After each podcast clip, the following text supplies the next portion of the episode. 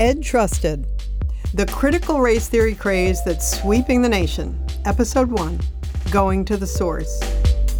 It's interesting because one of my jobs, I, I, was a social studies supervisor in Philadelphia eventually, and one of my first tasks as a social studies curriculum developer was to help write our first Holocaust uh, curriculum. And the thing that struck me is that when, you know, Hollywood came out with that mini series on the Holocaust, how angry German youth were that they didn't know anything about this and they, they were furious. They were saying to their parents, How could you not tell us this? You know, uh, I'm so ashamed that this is stuff that, you know, is a part of our history and we don't even know about it.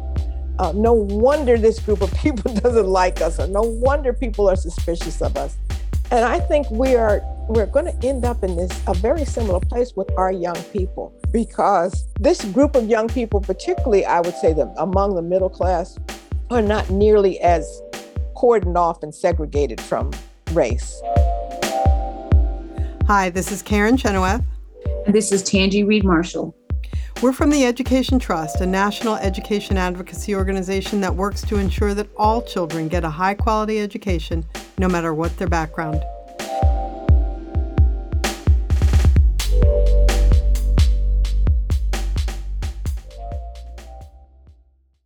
Today we're starting a brand new podcast, Ed Trusted, which we hope will tackle a number of topics in the future. You may have heard our podcast, Extraordinary Districts, which explored the work of high performing and improving districts that serve children of color and children from low income backgrounds. When COVID caused school buildings to close, Tanji and I talked with many of the educators in these districts about how they were managing through the pandemic. With this new podcast, Ed Trusted, we're branching out to talk about other topics. In this first season, we're tackling a rather puzzling phenomenon that has sprung up lately and is affecting schools, school boards, and state legislatures. I'm talking about the accusation that all of a sudden, the nation's schools have been taken over by an ideology bent on racial division and the political indoctrination of children. Yeah, I'm talking about the critical race theory craze that's sweeping the nation. Protesters have descended on school board meetings with complaints that teachers are making children feel bad by either teaching or making use of crit- critical race theory. According to an analysis by Media Matters, critical race theory was mentioned more than 1,500 times on Fox News between February and the middle of June. Fox commentators have described critical race theory variously as social justice, equity, anti racism, and a few other things, but most recently, Fox commentator Tucker Carlson described it simply as racism. Many educators, understandably, are surprised by the accusation that they're suddenly part of a cabal intent on humiliating and discriminating against white children and instituting racist practices. When the accusations about critical race theory first emerged, it was easy to dismiss the complaints as somewhat ridiculous. After all, critical race theory has been around since the 1980s, mostly in PhD programs and law schools and is an analysis of how racism works and can be seen even if not explicitly part of the law. It's less easy to dismiss this issue now, though, after 26 states have moved in some way to restrict the instruction schools provide children, according to an analysis by Education Week. Some specifically mention critical race theory as something to be forbidden. The Idaho law, for example, specifically accuses critical race theory of exacerbating and inflaming divisions on the basis of sex, race, ethnicity, religion, color, national origin, or other criteria in ways contrary to the unity of the nation and the well being of the state of, uh, of Idaho and its citizens. In a future episode, we will look closely at the different laws and bills because they deserve an extended conversation, and we will have episodes that examine what teachers are teaching in schools and how teachers and principals are responding to this sudden attack on their work. But for this inaugural episode, we're hoping to look at the larger picture, and we're doing so with a truly eminent scholar whose work many educators will know. Tanji, I thought I thought you'd like to introduce our guest. This is an extreme pleasure of my life. And so it, it just gives me great joy this morning to um, talk about Dr. Gloria Ladson Billings, who's a longtime professor at the University of Wisconsin Madison, and among other things, served as president of the American Educational Research Association. She has won more awards than Karen and I can even talk about today in, in our short time. But one thing I know educators are going to know about Dr. Billings. Number one, they're going to know about her book, Dream Keepers, and they're going to know about her book, Crossing Over to Canaan. They're going to also know about her article, Toward a Theory of Culturally Relevant Pedagogy, which came out in 1995. And I do think some might know about her article, toward a critical race theory of education that also came out in 1995. But a lot of the teachers are going to really appreciate Dream Keepers because it set the stage for them to begin to problematize their own practices regarding students of color with a particular emphasis on Black children. And so um, it gives me just great pleasure to welcome Dr. Billings to our conversation today. Thank you. Thank you for the invitation. So I guess we should start with basics. Uh, did I describe critical race theory correctly? Is that what critical race theory is? Um, I think you talked about what people are talking about, but at its base, critical race theory is an attempt to explain racial disparity. You have to realize that uh, it's something that we have dealt with since before the founding of the nation. So in the 1600s, up until the mid 20th century, our explanation for disparity was well, those people, meaning Black people, were just inferior. That's the, that was the explanation. And we actually had a biological explanation. We had programs in eugenics in universities saying, these are the better people if you went to the World's Fair in St. Louis or, or anywhere, you could see them ranking people. Here are the best people, and here are the worst people. Finally, by the mid 19th, uh, 20th century, you have people saying this is ridiculous. There's no basis in biology for this. We can't uphold this notion. So the next wave of explanation became well, they just don't have equal opportunity. But what we saw is that whenever equal opportunities were uh, put forth, they're rolled back. So you take something like the Brown decision. Yeah, we had it 1954, but most of our kids are still going to segregated schools. And you have a series of laws, whether it's Milliken, whether it's uh, Rodriguez, I mean, just tons and tons of legal cases that roll equal opportunity back. Affirmative action, constantly under attack to be rolled back uh, the Voting Rights Act. We're in the midst of rolling it back. Uh, the Civil Rights Act. So that doesn't seem to be a very robust explanation for the disparity. Critical race theorists say, you know what? What we are seeing is that something is baked into the way in which we've organized the system. This is not about individuals.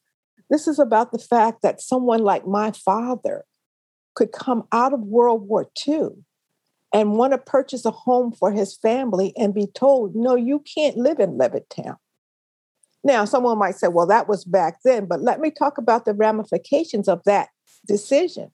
Yes, Clause 25 in the Levittown home said no one other than members of the Caucasian race could rent, lease, or live. I can, I'm quoting it verbatim in a Levittown home.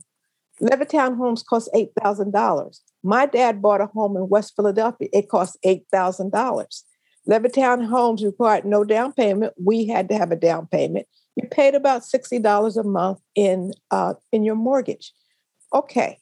I didn't regret growing up in West Philly. I loved growing up in West Philly. But here's the difference.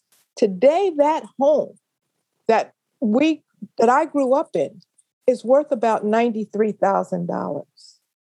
Today, the Levittown home is worth $565,000. It's not about the individual GI who bought the Levittown home.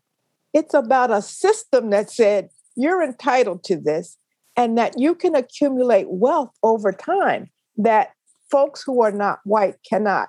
So it's about the way in which the system is organized Um, and it's it's an explanation. I'm not saying you have to buy that explanation, but I'm saying that's the way that critical race theorists see it. So, uh, so just as a little aside, when I am in Nassau County talking to African American children, they say, and they're still steering by real estate agents in Nassau County, which is where the original Levittown was built. Right. Um, so the the the long arm of that of those covenants is still there.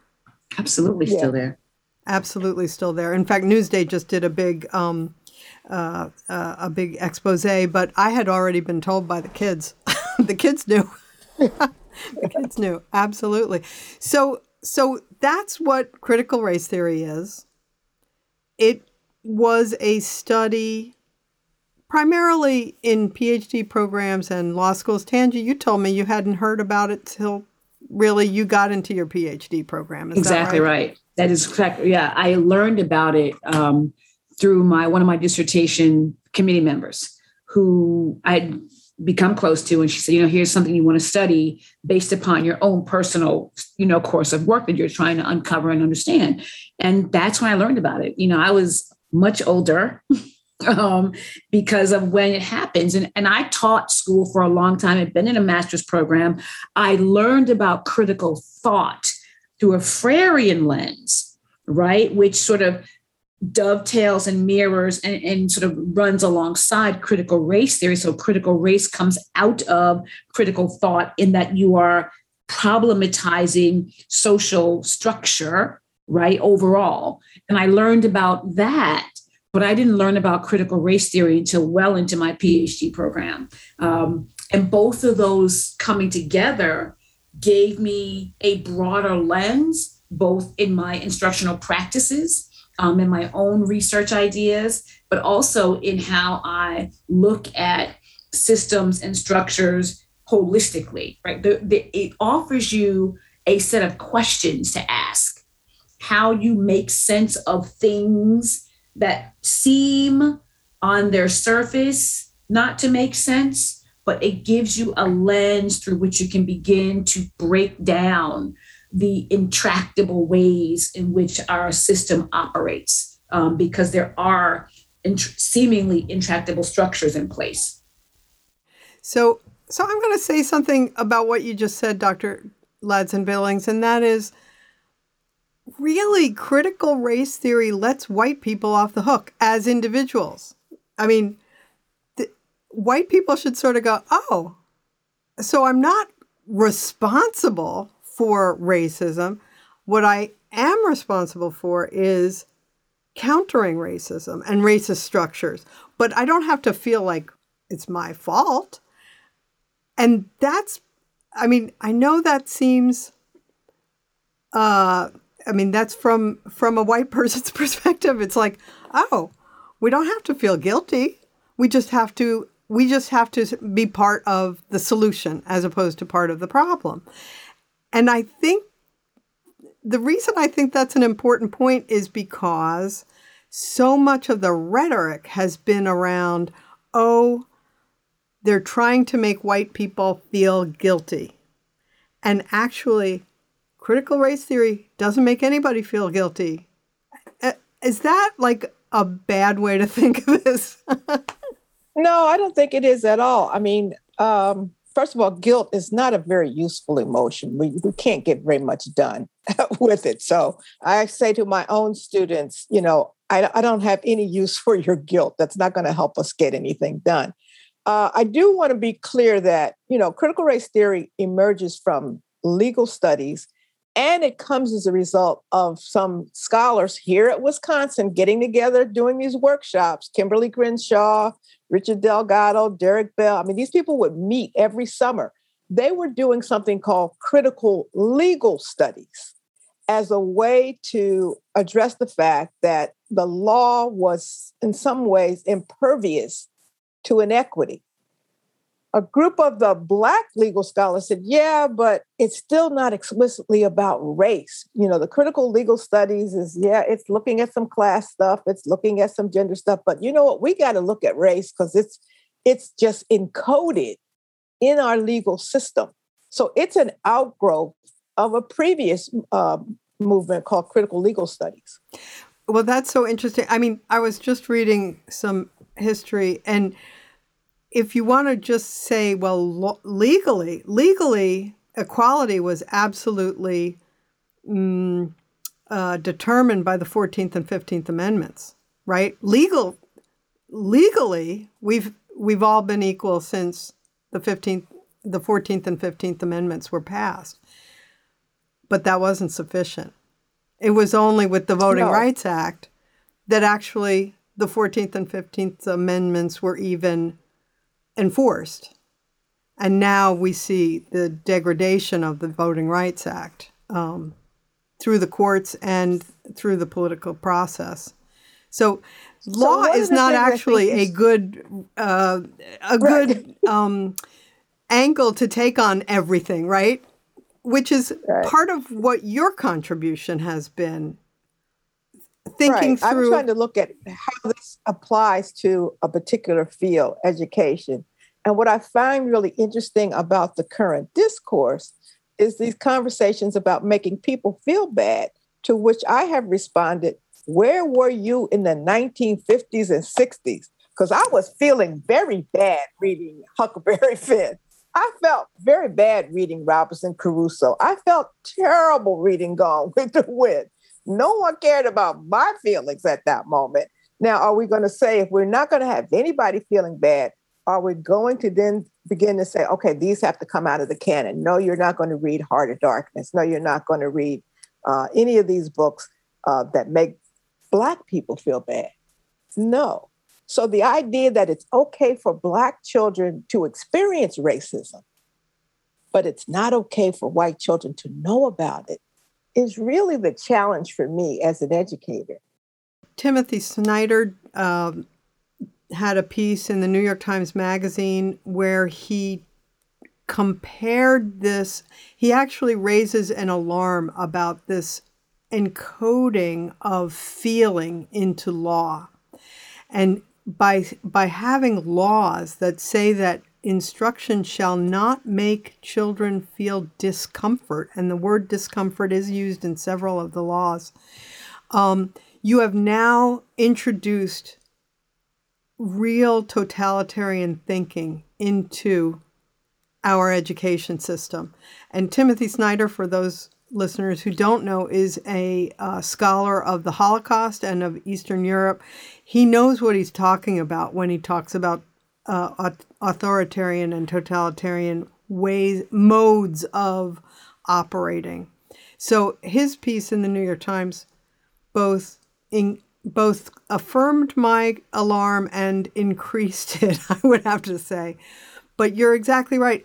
How does discomfort even come in? First of all, I'm sure you tell your university students if you're not uncomfortable, you're not learning anything.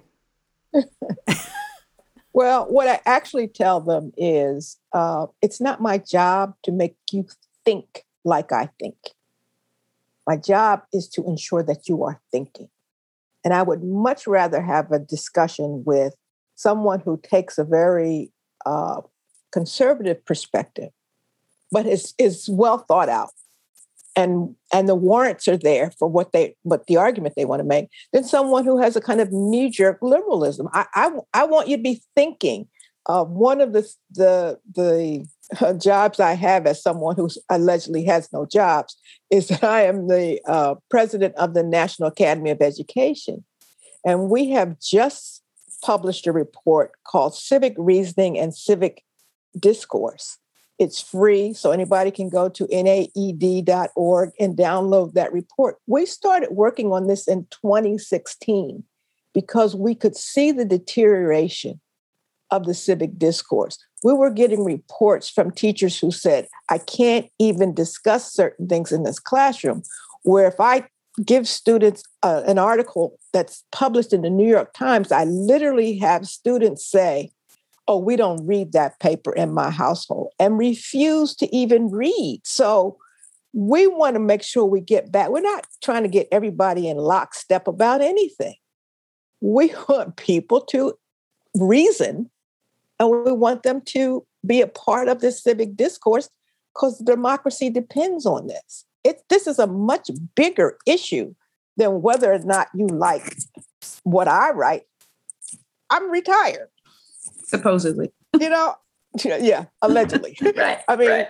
you're not going to impact me directly, but I'm worried about that teacher in Iowa or that teacher in Florida or in Alabama who gets told, you know, you're going to lose your license or you may not be able to teach because they're actually doing their job. Right. People forget our job is the making of citizens, plain and simple. Yeah. True, we want people to be able to earn a living. We want them to develop a set of uh, knowledge and skills so that they can uh, go on and take care of themselves economically. But the primary purpose, the primary purpose, back to Thomas Jefferson, if you will, is around citizenship. Can you talk more about the civic project of, of the National Academy? Yes, in fact, what we wanted to do was make sure that we lifted the the issue of civic reasoning and civic um, discourse out of quote the social studies. You know, we've mm-hmm. always thought, oh, that's for them to do. That's for the civics teachers. No, we're saying no, it's for the math teachers too. It's for the arts and humanities. The idea is how do we, as a uh, as a as a, a field that is education, help engage in this conversation around democracy, uh, what your rights and responsibilities are, and how do we deal with the tensions? There's always going to be a tension between individual rights and the right of the state. That is never going to go away. Um, as an individual, you have a you have a variety of choices in the society. You can choose not to attend public school, but the state says you have to be educated.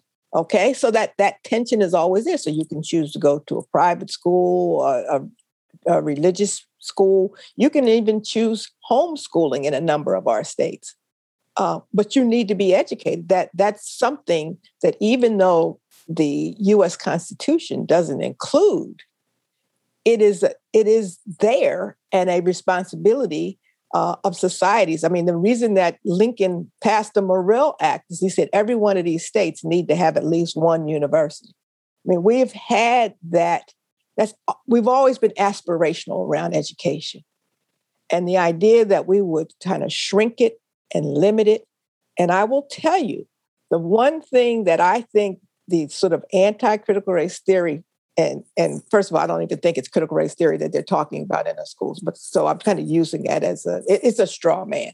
But the sort of anti uh, folks against anything that deals with race uh, and and and difference and disparity. Here's what they don't seem to remember. I'm gonna presume they knew it. They don't seem to remember that the one way that you get adolescents to do something as you tell them they can't, can't do, do it. it. Yeah. I'm saying I've raised four children and I have five grandchildren. Uh, if you don't want them to do something, tell them they can't. I'm convinced that they are lighting Google up looking for critical race theory. Because what is this they don't want us to have? Mm-hmm. So they're going about it the, the entirely wrong way. But the truth of the matter is, they don't really care about critical race theory. This is about the 2022 and the 2024 elections. That's the bottom line. That's the bottom line. When uh, the previous president first railed against it in October of 2020, I saw it as a, an attempt to distract from uh, where he was in the polls, right? So let's look at this thing over here. And I really didn't want to make any statement about it. One of my roles as president of NAED is that I have to make some decisions about what things we will speak out on. We've been very judicious. We decided that we will speak out on those things that have educational research implications. So the first statement that I made was when the previous president wanted to ban, oh, he wanted to ask an additional question on the 2020 census. And I contacted the, demo, the demographers in the National Academy. I said, Does this have an educational research implication? They said, Of course it does. It skews the data terribly. So I made a statement on that. The second thing that I wrote a statement on was when children were being separated at the borders. I contacted all of the child development people in the National Academy. I said, What's the, the research implication here? They said, Listen, we have good data that suggests this will really destroy young people's lives to be separated from caring their, their adult caregivers, whether they are parents or other relatives. So I've been very judicious, and people came to me and said, "Well, do you want to write something about this this thing about critical race theory not being able to be used in federal uh, contracts?" I said, "I really don't want to do this because I don't want to be seen as self-serving. This is my area of interest, um, and I don't want to give it attention." Now, what what I what made me change my mind was that the uh, law professors of all the California law schools put out a statement essentially saying we have legal scholars who do this work and we will certainly not uh, prohibit them from doing it. Uh, at that time, I met with the president, who was, I think, Shaun Harper at the time, and executive director of AERA, uh, Felice Levine, and said, "Well, what do you, you know? What do you want to do?" They said, "Well, maybe we can do a joint statement." And our statement is really focused on academic freedom, that we don't get to tell uh, scholars what they can and cannot study.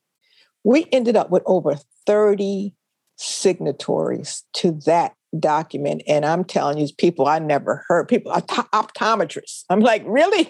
They're mad about this. So, uh, and then in some ways, we thought it had died down in the post election. But as you can see, uh, it's a very uh, strategic uh, attempt to move away from the fact that if you cannot win on policy, right, then what you have to do is you have to gin up a culture war. Yeah. So you have an incoming president that says, listen, the first thing I'm going to do is get on top of this COVID thing. Well, he got on top of the COVID thing. People start getting shots in their arms. I mean, it just, you know, eh, are, are we there yet? No, but we have seen an incredible um, downturn there are less cases, less serious cases.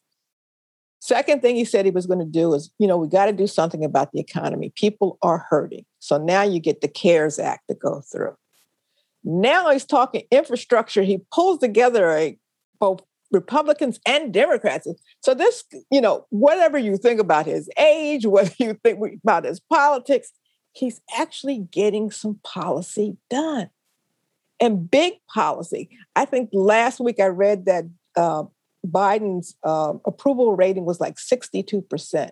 In some ways, he's like hitting the right notes on a variety of things. He ends up going to sun, Sunnyside, um, to, to the Miami Beach area.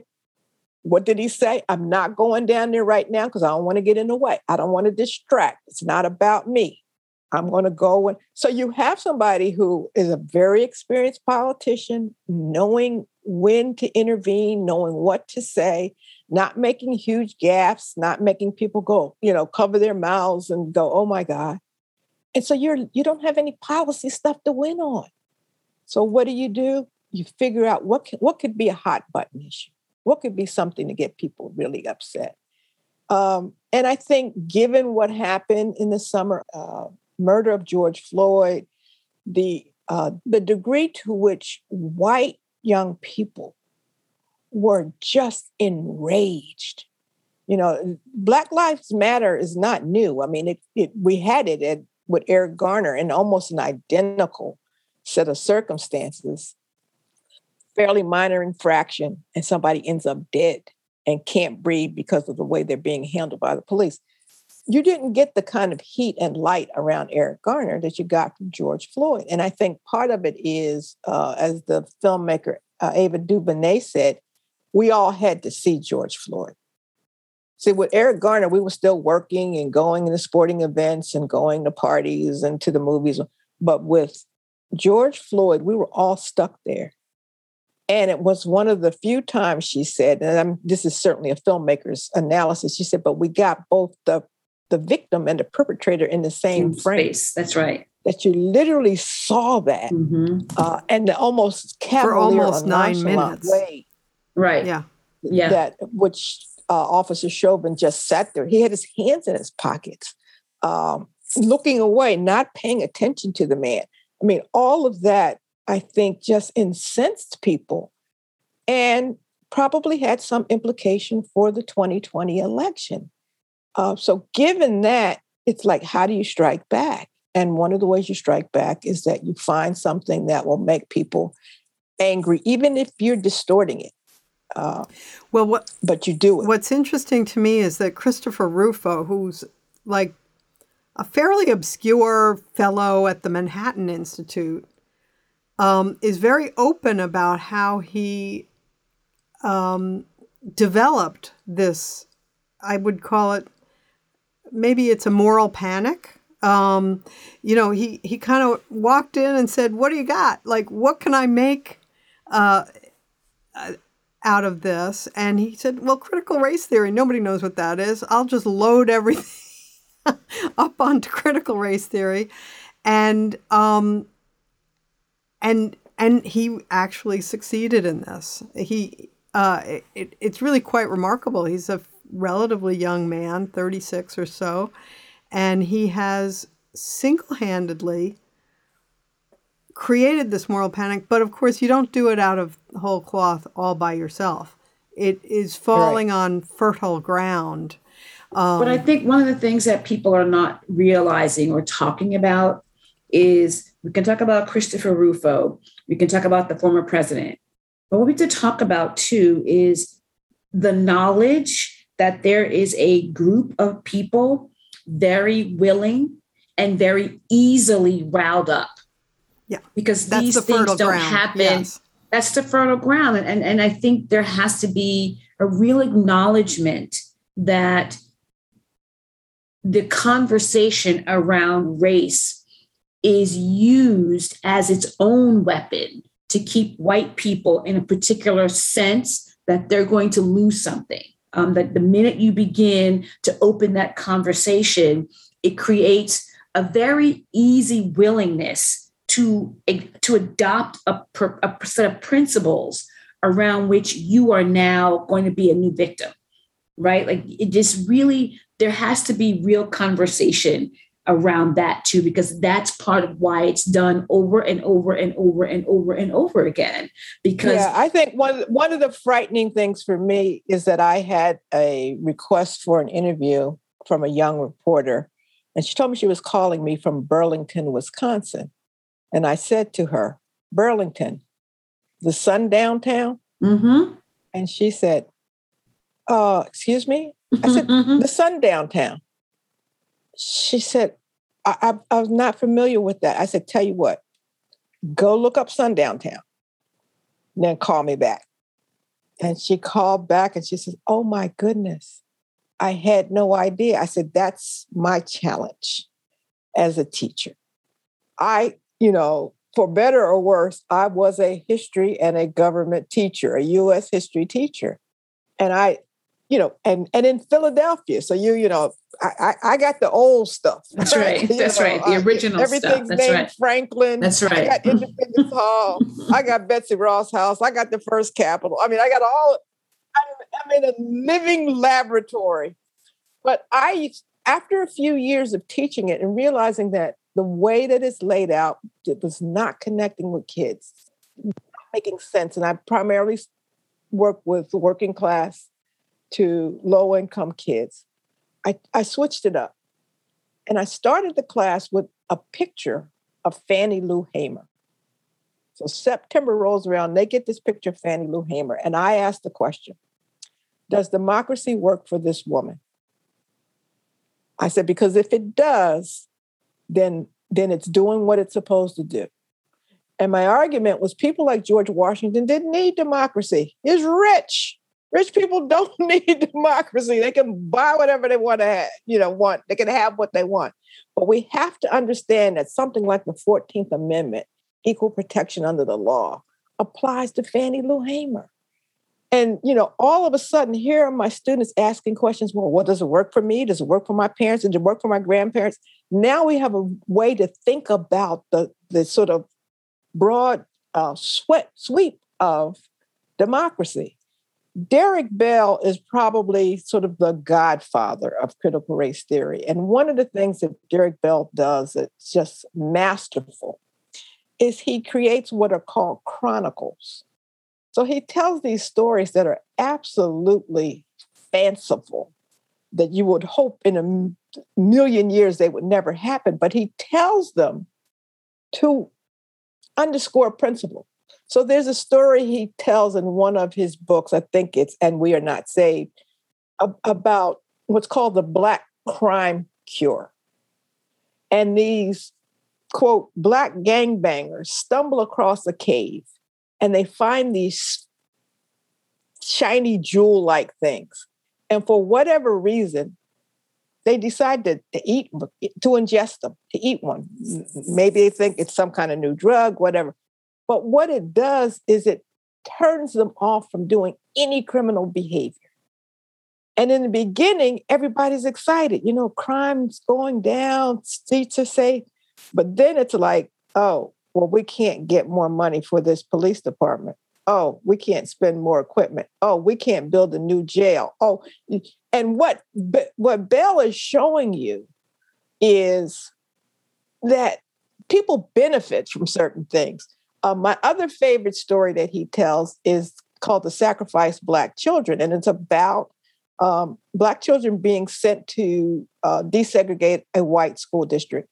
And there's this incredible backlash, and there's all of these people protesting. We don't want these quote N words in our school. Data, you know, we, we we've actually seen that particular movie.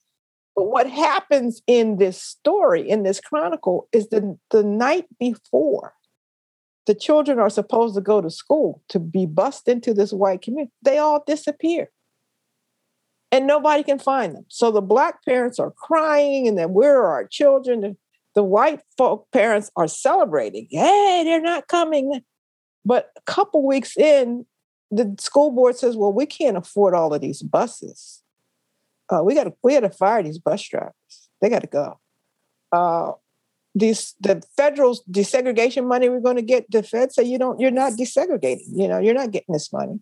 So you all the people you hired to do this and all of this professional development that's going away. Even the neighborhood store said well you know we stocked up with all this you know extra candy and stuff because we thought these kids were coming. And what happens at the end of the story the chronicle you have the white parents joining with the black parents and let's see if we can find these kids. Interest convergence, because finally. that's an interest convergence. In other words, right. we we benefit from these laws too. And so I think that the, even though it's fanciful, he really makes you think about well, who actually benefits when we decide to do some of these things. Heather McGhee has a new book, um, The Sum of Us, where she takes the kind of the opposite where she looks at, for example, um, we had a lot, we had something like 4,000 public pools in this country. And when they were forced to desegregate, many of them closed because white people basically cut off their nose to spite their face. They'd rather not, they'd fill in the swimming pools rather than go uh, to a desegregated and integrated pool.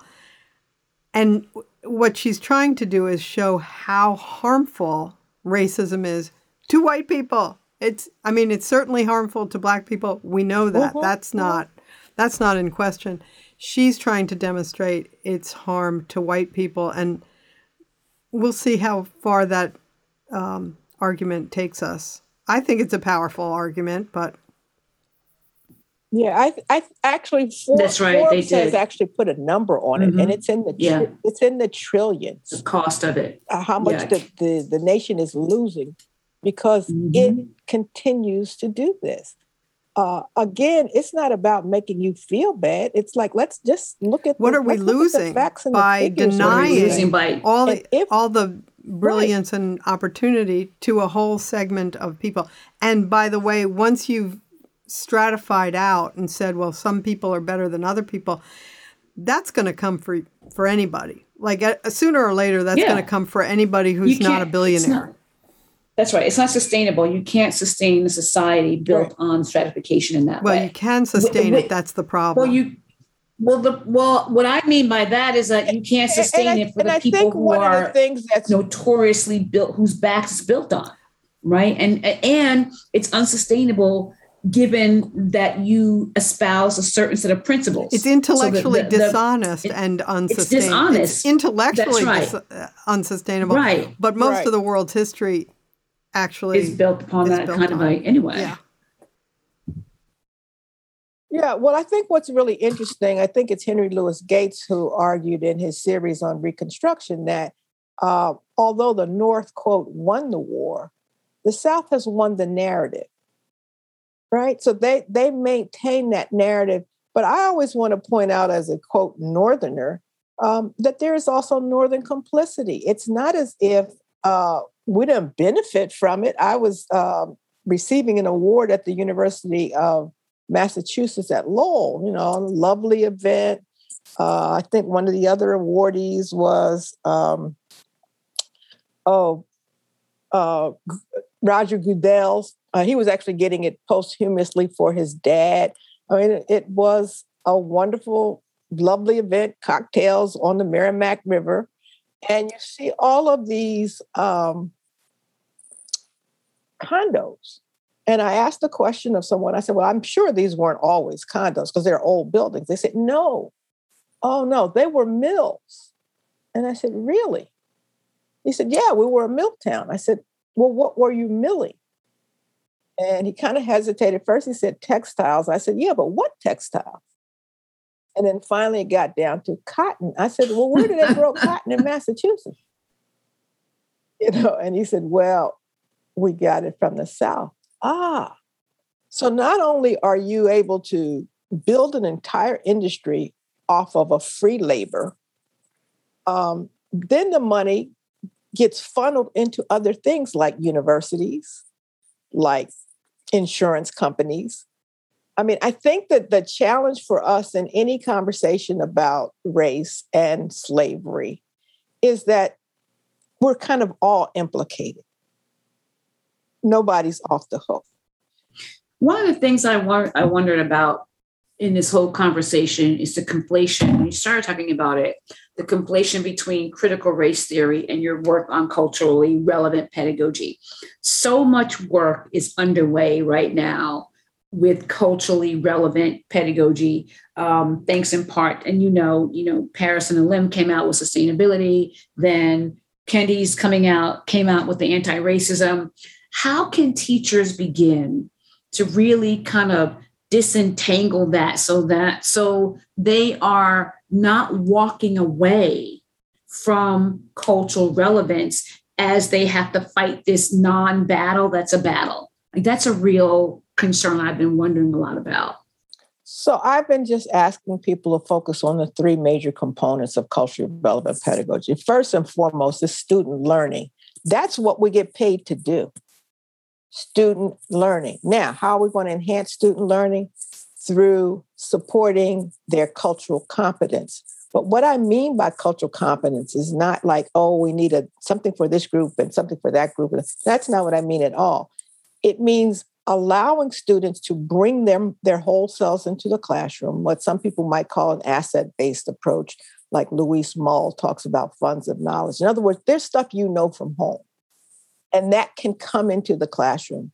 But as your teacher, I have an obligation to ensure that not only do we use what you bring from home, but that I give you access to additional cultures so that you become facile, that you become fluent in a culture other than your own. That means that it doesn't matter what your race or ethnicity is, because white students also need to be facile and fluent in cultures beyond their own. Uh, I always give this example of when I first came to Wisconsin, I did something that the university calls the Wisconsin Ideas Seminar.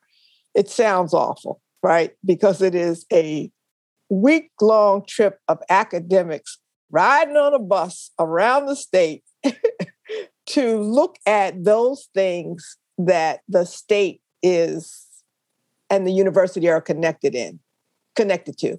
Uh, because the Wisconsin Idea Seminar is that the Wisconsin idea is that the boundaries of the university are the boundaries of the state. Now we say it's the boundaries of the world, right?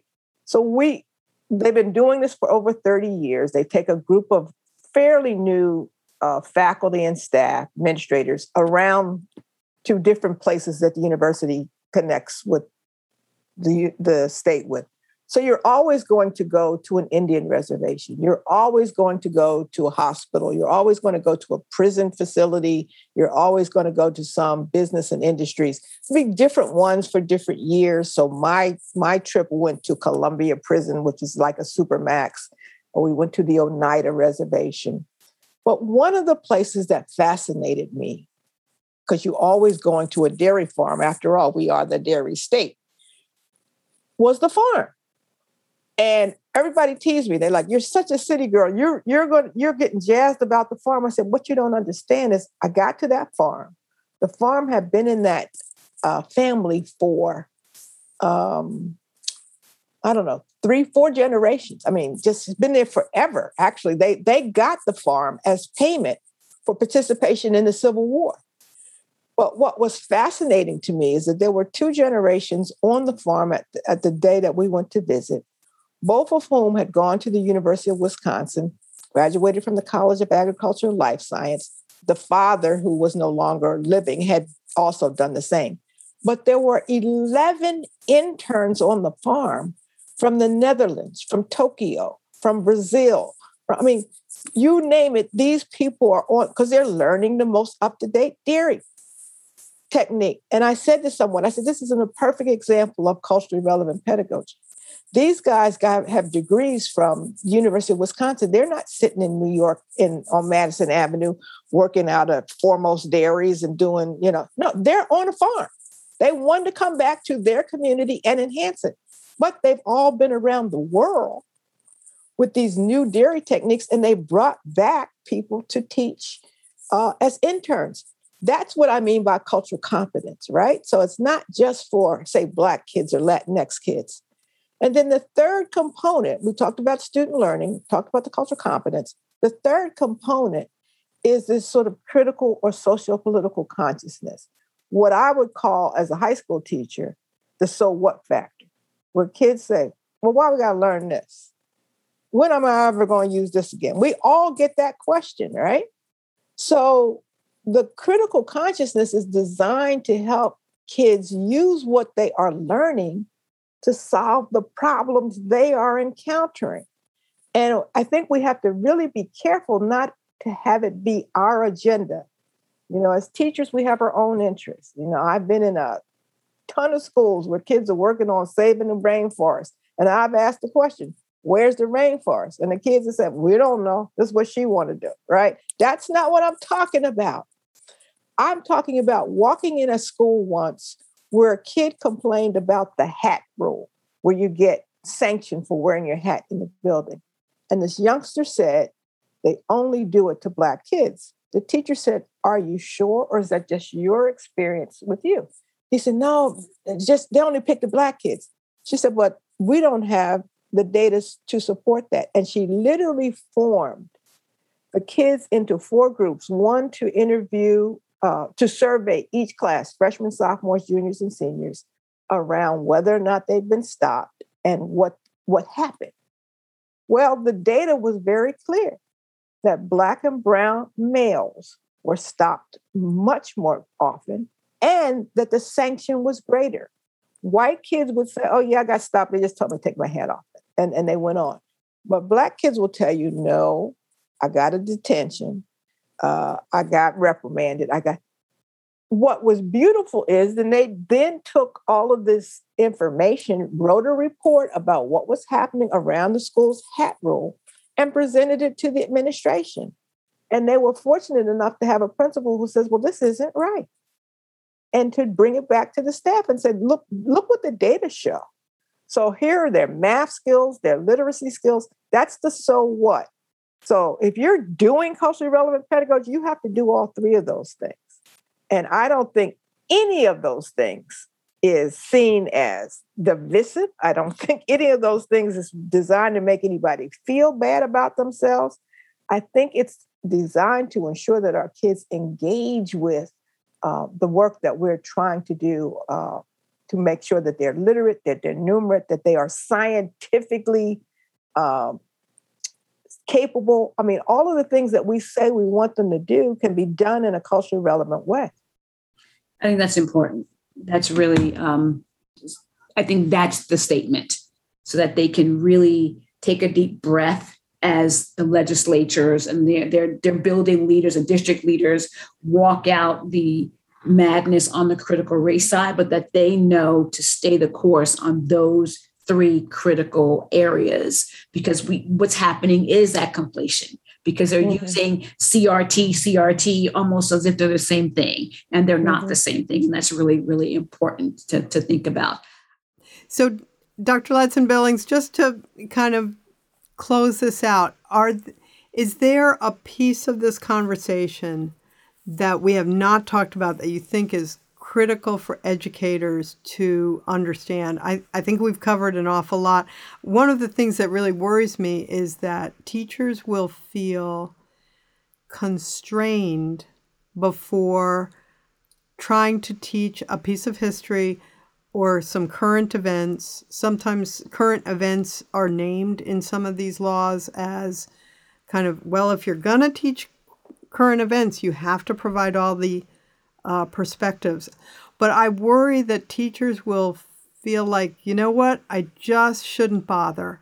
And we've already spent a hundred years with teachers saying, you know what, uh, that's kind of a tricky subject. I'm, I'm not going to cover it. I mean, my high school U.S. history class was solely on foreign policy, and it never occurred to me until just recently. It was because he didn't want to deal with slavery. the teacher didn't want to touch that topic. So he didn't. He completely ignored it. How how are teachers going to manage this? Well, I think it's it's important for people to understand it's sort of like those Venn diagrams. Critical race theory is anti-racist. But anti-racism is bigger than critical race theory. So, not all anti racism is critical race theory. Critical race theory is one way to approach anti racism. And I think that those two have gotten sort of muddled. Uh, the, the question I think that um, teachers and school districts need to be asking themselves is what can we teach regarding slavery, regarding civil rights, regarding race and racism. Tell us what, tell us, all right? Because I think that many of these people say you can't do this, can't do have no have no plan for what you can teach. I also want to point out that most of the places that I spend my time, the school districts that I'm in a lot, these people are overwhelmed with testing. They wish they could teach any uh, science and social studies because all they know is that the test is coming. They are just burdened by that. Um, I think the challenge is that um, these young people end up coming to the college and university very upset that things have been kept from them. They are mad. Why didn't I know this? I mean, it's like me and the woman with the sundown town. What? I, I can't believe it. I live in this town. I never knew this. Uh, so, to the degree that you don't want the kind of bubbling up from the young people, because that that's what got them in the streets in uh, March of 2020, uh, they were mad. They had no idea this is going on. So we have a responsibility to young people to answer their questions, and they will have them. And we have a responsibility to try to be as honest as we can about what has actually happened in the nation. It doesn't make the nation a bad place. I mean, some of the stuff that's been said about critical race theory is ludicrous. I mean, there's it's Marxist. No, it's actually the opposite of Marxist because Marx is a very structural argument. A critical race theory tends to be more post-structuralist. Um, so it's you know we're we're I, I tell people that I don't like to be in these debates with people because it's like arguing with a two year old about bedtime. That's an unwinnable argument. They will never see your side. Okay, so I am. let's not do that. Let's not do that. But I do want our teachers to be able to ask important questions. Uh, I want them to be able to help their students interrogate the texts that are before them, to provide more than one explanation for something. I mean, you, it's one thing to read Bernard Bailyn's um, description of Reconstruction and then to read W.E.B. Du Bois. Um, and then ask the question, how can these people see this so differently? You know, that's that's the thinking we want our students to be able to do. Um, but I don't think any one teacher should have that responsibility. I think that um, schools and districts need to be clear about what it is that they are trying to accomplish. Uh, we, I just got a uh, article sent to me yesterday about a school in Southern California, uh, mostly white school, losing to a mostly Latinx school in a during the basketball season, and these white students are throwing tortillas at the Latinx students. Okay, where does that come from? I mean, that's the question that I think our students have to ask. What, made you think that that was an okay thing to do? And, and one question I always have is why don't the coaches just stop the game and send the kids home? And I think that's the scary part of the time that we are in, that we seemingly have no guardrails. There were certain things that, you know, you can't police what people think, but you certainly uh, had people, uh, you know, we had a society that said that's not appropriate to say. You know, you you can't say things like that and and get away with it. Uh, I think we've moved so far away from that.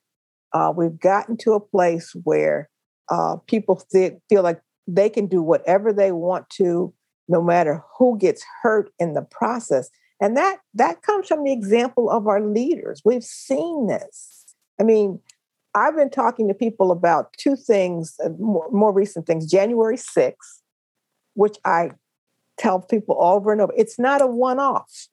Okay. Yes, it was shocking when it occurred, but you have to put it in the context of what has happened in this country. You go back to the Shays Rebellion, the Whiskey Rebellion. Certain people, when they don't get what they want, oh, they tear stuff up. The second has been the commemoration of the Tulsa uh, massacre. It's not a one off. You've got almost a hundred of these things happening between 1913 and 1921. Our students need to see the patterns of behavior because they would say, well, why didn't people do X? Why didn't people do Y? They didn't understand the threat under which people were living for so long. So I think the important, you know, thing that that our, our educators have to do is that they have to stand up for what is right and what is true, but they also need to know who's got their back on this. Dr. Ladson Billings, I so appreciate how you've brought us history, politics, education, pedagogy, uh, more, more than that, language. you've brought so much. You've brought uh, uh, your your your whole profession really to this conversation, and I so appreciate it. Um, I know that this will be really valuable for a lot of educators, and I really thank you for that. Dr. Billings, it has been my absolute distinct pleasure. I can quit work right now. All right. You're welcome. You have a good day. Bye. All right. Bye bye.